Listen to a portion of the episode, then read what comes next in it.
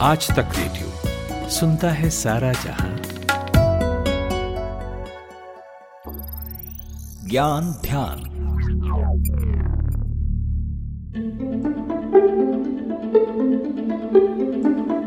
आप सुनते ही आए होंगे कि जोड़ियाँ ऊपर वाला बनाकर भेजता है। शादी एक बहुत ही पवित्र, अटूट और जन्म जन्मांतर का रिश्ता होता है। पर जैसे जैसे समय बीतता जा रहा है, हम प्रगति की ओर बढ़ते जा रहे हैं वैसे वैसे हमें अपने मूल और न्यायिक अधिकारों की जानकारी भी होती जा रही है। तो जब हमारे रिश्ते में कुछ ऐसी समस्याएँ आने लगती हैं, जिनको हम आपस में नहीं सुलझा पाते, तब हमें कठोर फैसले करने पड़ते हैं। अलग होना पड़ता है। आज के समय में कोई लाचार नहीं है, कोई बेचारा नहीं है। अब बिल्कुल ऐसा नहीं है कि आप एक बार शादी के बंधन में बंधने के बाद उससे छुटकारा नहीं पा सकते। तलाक का विकल्प खुला हुआ है। जब दो शादीशुदा लोगों के बीच में बातें नहीं जम पाती दोनों स्वेच्छा से एक दूसरे से अलग होना चाहते हैं तो कानून उन्हें ऐसा करने की इजाज़त देता है। पर क्या आप ये जानते हैं कि यदि पति या पत्नी में से किसी एक का इरादा दूसरे को तलाक देने का ना हो, जबकि दूसरा तलाक देना चाहता है तो इसे एक तरफा तलाक कहा जाता है। तो ये कैसे होता है, यही जानेंगे आज। नमस्कार, मेरा नाम अमन गुप्ता है और आप सुन रहे हैं ज्ञान ध्यान। यदि कोई एक व्यक्ति अपने वैवाहिक रिश्ते से खुश नहीं है तो वो अपने साथी को तलाक दे सकता है। दोनों इस पर राज़ी हों तो कोई बात ही नहीं, लेकिन अगर कोई एक ना माने तो कई बार एक तरफा तलाक लेना कोर्ट में बड़ा मुश्किल हो जाता है। इस एक तरफा तलाक की प्रक्रिया इतनी आसान नहीं होती जितनी दो तरफा तलाक की होती है। क्योंकि जब वैवाहिक जोड़े में से किसी एक को ही रिश्ते से बाहर निकलना होता है तो उन्हें बहुत सारी सिचुएशंस और लंबी प्रोसेस से गुजरना पड़ता है, और तभी जाकर ये तलाक हो पाता है। एक तरफा तलाक के लिए तलाक की याचिका का प्रारूप तैयार करने के बाद उसे कोर्ट में पेश किया जाता है, पर यह केवल कुछ निश्चित आधारों पर ही दिया जाता है, जो कि हिंदू मैरिज एक्ट 1955 के सेक्शन तेरह में मेंशन है।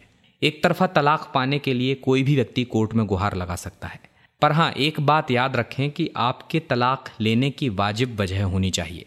किसी हल्की फुल्की लड़ाई या बहस के बाद आप तलाक लेने की सोच लेते हैं तो वो मुमकिन नहीं है। कुछ ऐसे मज़बूत आधार हैं जिनके बिना पर आसानी से कोर्ट पति या पत्नी दोनों में से किसी की भी तलाक अर्जी पर एक तरफा तलाक दे देता है। तो मज़बूत एक तरफा तलाक लेने के आधार में सबसे पहले तो अगर पति या पत्नी में से कोई भी व्यक्ति एक दूसरे को धोखा देते हुए किसी तीसरे व्यक्ति के साथ शारीरिक संबंध बना रहा है और उसके पास उसके पर्याप्त सबूत मौजूद हैं तो ये एक तरफा तलाक लेने का कोर्ट में मज़बूत आधार माना जाता है। हालाँकि अगर पति या पत्नी किसी पर शक करते हैं या फिर पति या पत्नी में से किसी एक व्यक्ति का कोई गहरा दोस्त है जिससे उनकी फ़ोन पर या चैट पर बातचीत होती है तो सिर्फ़ बातचीत या शक के आधार पर कुछ भी साबित नहीं किया जा सकता। इसे धोखे के तौर पर तभी साबित किया जा सकता है जब पति या पत्नी किसी दूसरे के साथ शारीरिक संबंध बनाए और उसके सबूत कोर्ट में पेश किए जा सकें। इसके अलावा हिंसा के आधार पर भी हमारे देश में एक तरफा तलाक लिया जा सकता है। अब हिंसा दो प्रकार की होती है, एक तो होती है शारीरिक हिंसा और दूसरी होती है मानसिक हिंसा। अगर कोर्ट में पति या पत्नी में से कोई भी ये साबित करने में सफल हो जाता है कि उनका पार्टनर शारीरिक या मानसिक रूप से उन पर हिंसा कर रहा है तो उस आधार पर भी एक तरफा तलाक लिया जा सकता है। अब ये सुनकर एक सवाल मन में ज़रूर आता है कि जब किसी व्यक्ति को अपने पार्टनर के साथ समस्या हो रही है तो क्या वो इसके लिए तुरंत शिकायत कर दे या फिर इसके लिए कुछ इंतज़ार करना पड़ता है? इस पर सुप्रीम कोर्ट में वकील और द वूम्ब वेबसाइट की फाउंडर अवनी बंसल क्या कहती हैं? सुनिए। जी, पहला ये कि यदि हम हिंदू मैरिज एक्ट की बात करें तो इसमें डिवोर्स जो है, वो दो प्रकार से संभव है। एक होता है डिवोर्स बाय म्यूचुअल कंसेंट मतलब यदि आपकी शादी को बहुत कम समय हुआ है और आप और आपके जो पार्टनर हैं, दोनों चाहते हैं कि तलाक लेना तो वो डिवोर्स बाय म्यूचुअल कंसेंट मतलब आपसी सहमति से तलाक वाला रास्ता अपनाएँगे। कई बार ये होता है कि एक पार्टनर जो है वो तलाक लेना चाहते हैं, लेकिन दूसरा जो उनके पार्टनर है, वो तलाक लिए तैयार नहीं होते। कई बार पुरुष तैयार नहीं होते, कई बार महिला तैयार नहीं होती। ऐसे में हिंदू मैरिज एक्ट के अंतर्गत जो ग्राउंड्स दिए हुए हैं तलाक के, कि जैसे फॉर एग्ज़ाम्पल क्यों शादी में वो लोग नहीं रहना चाहते हैं? मानिएगा कि शादी को एक हफ़्ता हुआ है और पत्नी कहती है कि पति जो है वो मेरे साथ बहुत क्रूरता का व्यवहार करता है। चाहे वो शारीरिक क्रूरता हो, शारीरिक प्रताड़ना हो, या मानसिक क्रूरता, या मानसिक प्रताड़ना हो। और इस वजह से मैं अपने पति के साथ नहीं रहना चाहती। तो उसमें आपको शादी के लिए बहुत लंबा समय हो, ऐसा ज़रूरी नहीं है। आप सीधे तुरंत कोर्ट जाके अपना तलाक का केस फ़ाइल कर सकते हैं। लेकिन यदि डिवोर्स बाय म्यूचुअल कंसेंट है मतलब आपसी सहमति कि आप कोर्ट के सामने कोई अलग से ग्राउंड मेंशन नहीं करना चाहते। आप ही कहते हैं कि हमारी शादी को कम समय हुआ है फला फला तारीख को हमारी शादी हुई थी, लेकिन आपसी सहमति से हम जो है वो डिवोर्स लेना चाहते हैं तो आप कभी भी बिना कोई समय अवधि को ध्यान में रखते हुए कोर्ट के सामने एक ज्वाइंट पिटिशन प्रेजेंट करते हैं। मतलब जिसमें दोनों पार्टीज़ और दोनों वकीलों ने पढ़कर, समझकर एक ज्वाइंट पिटिशन तैयार करेंगे वो जिसमें लिखा होगा कि फॉर एग्ज़ाम्पल यदि किसी पार्टी की किसी और से कोई मांग है तो कौन सी पार्टी किसको कितना पैसा देगी या नहीं देगी, क्या टर्म्स एंड कंडीशंस होंगे जिसके बेसिस पर आपसी सहमति से तलाक लिया जाएगा। अब पहले जो लॉ है, वो ये है कि आपसी सहमति से जो कानून है, वो कम से कम छह महीने तक नहीं दिया जाता है। शादी से छह महीने तक। और यूजली कोर्ट ये देखती है कि जब तक पार्टीज़ कम से कम एक या दो साल एक दूसरे से अलग नहीं रही हैं, तब तक वो यू नो यूजली डिवोर्स नहीं देते थे। लेकिन अब कुछ ऐसे हाईकोर्ट के जजमेंट आए हैं कि जिसमें ये कहा गया है कि दो यदि पढ़ी लिखी पार्टी है, समझदार पार्टी है, और यदि वो बड़े साफ़ तरीके से कोर्ट के सामने कहती है कि हम अपना निर्णय ले चुके हैं हमने इस पे ठंडे दिमाग से सोच समझ लिया है और हम तो तुरंत इस पर तलाक चाहते हैं। तो ऐसे भी मैटर्स हैं जहाँ पे कोर्ट ने बिना समय अवधि को ध्यान रखते हुए सीधे इस पर तलाक दे दिया है। तो एक तरफा तलाक लेने के कारणों पर फिर लौटते हैं। अब जैसे पति या पत्नी में से अगर कोई संन्यास ले लेता है तो दूसरे व्यक्ति के पास ये अधिकार है कि वो एक तरफा तलाक ले सकता है। इसके अलावा मानसिक या शारीरिक रूप से स्वस्थ न होना भी तलाक लेने का एक कारण हो सकता है, क्योंकि जब दोनों में से कोई भी किसी गंभीर मानसिक या शारीरिक बीमारी से जूझ रहा हो तो दूसरा व्यक्ति उस रिश्ते से आज़ाद होने के लिए कोर्ट में अपील कर सकता है। या जब दो लोग शादी के बाद भी लंबे समय तक साथ नहीं रहते, तब भी दोनों में से कोई चाहे तो तलाक ले सकता है। पर यदि पति, पत्नी दोनों अलग ही रह रहे हैं और किसी ने एक तरफा तलाक की याचिका कोर्ट में फ़ाइल कर दी और दूसरा व्यक्ति सुनवाई के लिए कोर्ट में बुलाए जाने पर भी वहाँ नहीं जाता है तो ऐसी सिचुएशन में फैसला कैसे होता है? इस बारे में हमें अवनी बंसल ने बताया।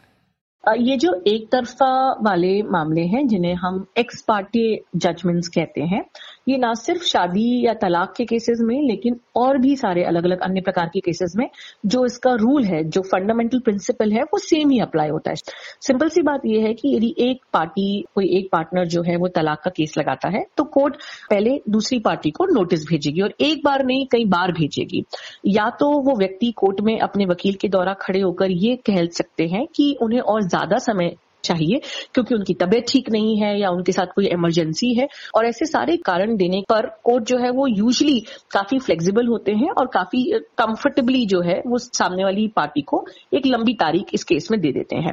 लेकिन यदि कोर्ट के बार बार समन्स इश्यू करने के बाद भी यदि बिना कोई कारण दिए दूसरी पार्टी जो है वो तलाक के केस में कोर्ट में नहीं पेश होती है तो ऐसे में कोर्ट एक एक्स पार्टे या एक तरफा जजमेंट या ऑर्डर दे सकते हैं।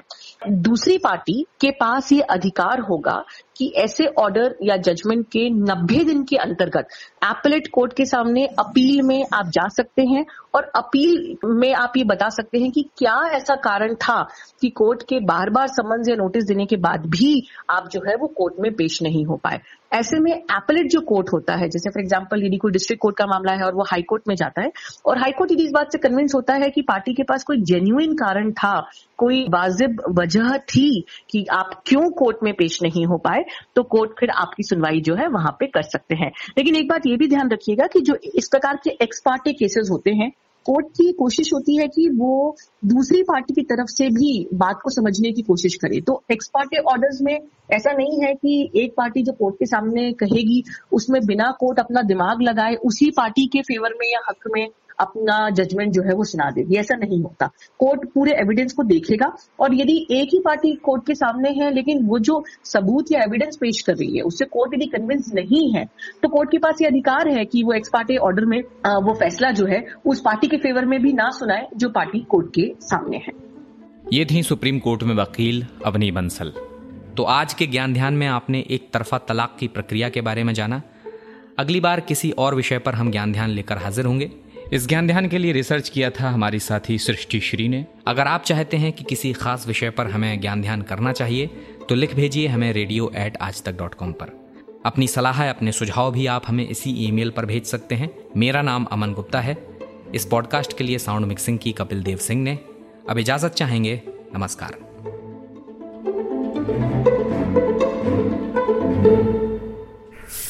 अजी सुनते हो? सुनो सुनो सुनो। सुनो। सुनिए। कहिए कहिए ना। सुनिए। खबरों किस्सों और पॉडकास्ट का नया ठिकाना।